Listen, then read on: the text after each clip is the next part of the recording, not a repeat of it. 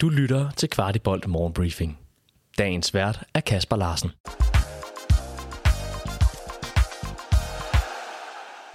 Copenhagen Distillery markerer en særlig milepæl i deres partnerskab med FC København via lanceringen af Three Star Edition Whisky.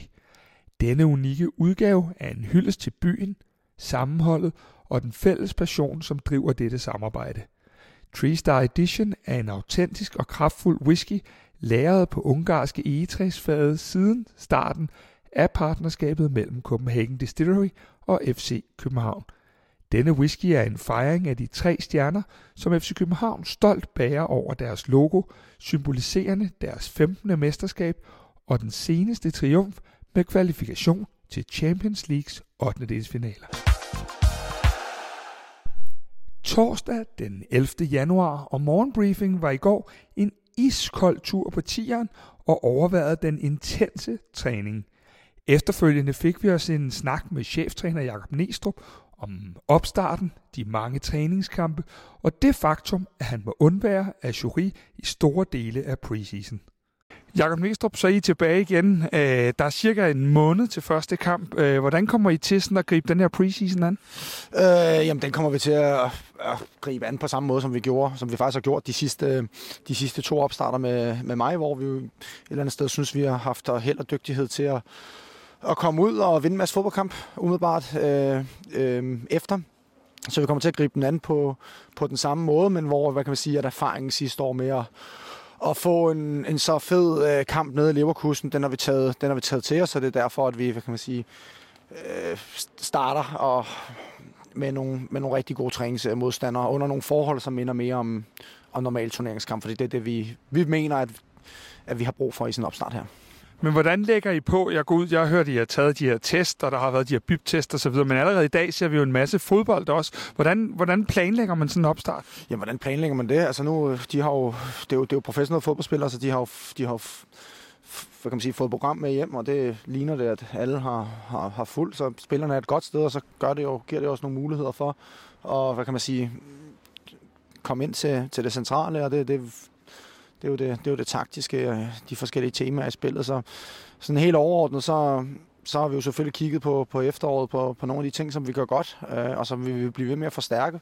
Og så øh, skal vi jo selvfølgelig lukke færre mål ind i, øh, i hvad hedder det, i, øh, i, i foråret. Øh, vi endte faktisk hvad kan man sige, i foråret med at give meget, meget få chancer væk.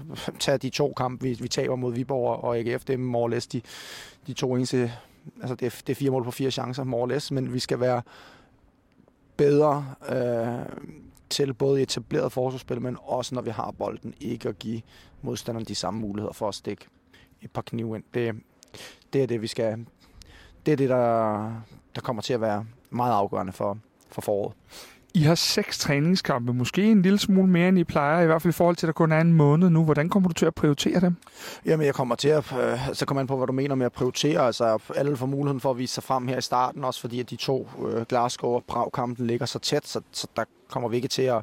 Altså, jeg tror ikke, du kommer til måske med en undtagelse eller to at se spillere spille 90 minutter øh, der. Så efter de to kampe, så har vi godt ind, et rigtig godt indtryk af, hvem, hvem er det, der, der har lagt på, øh, hvem har hvem har vist sig bedst frem, og så må vi, så må vi, tage, den, øh, så må vi, så må vi tage den derfra.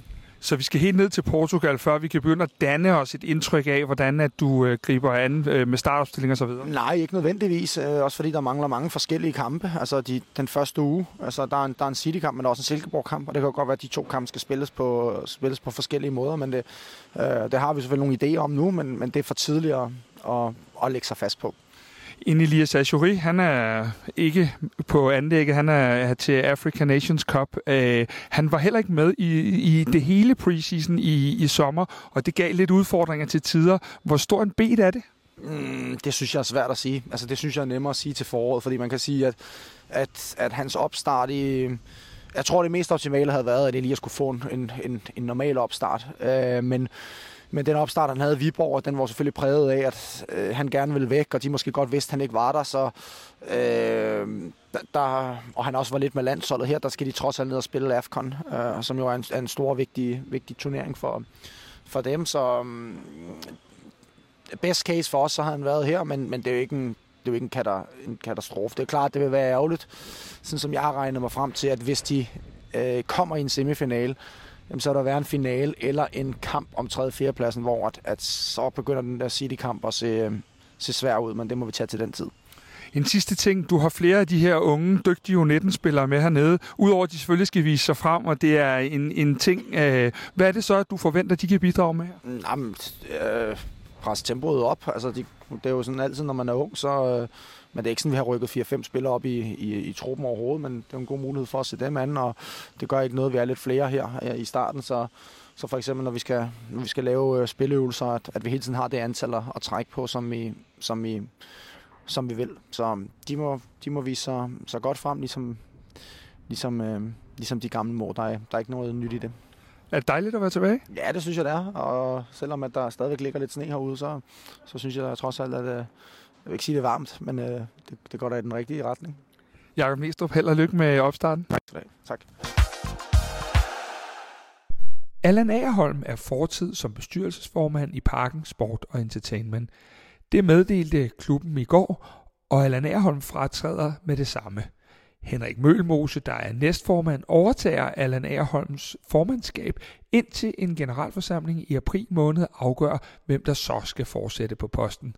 Som vi hørte, er det igennem længere tid været en ting, der har været drøftet, og nu altså også effektueret, at Allan Agerholm ikke længere er i spidsen for FC København, og ikke mindst Parken Sport Entertainment. Du har lyttet til Kvartibolt Morgenbriefing. Vi er tilbage i morgen med byens bedste overblik over FC-kundigheder.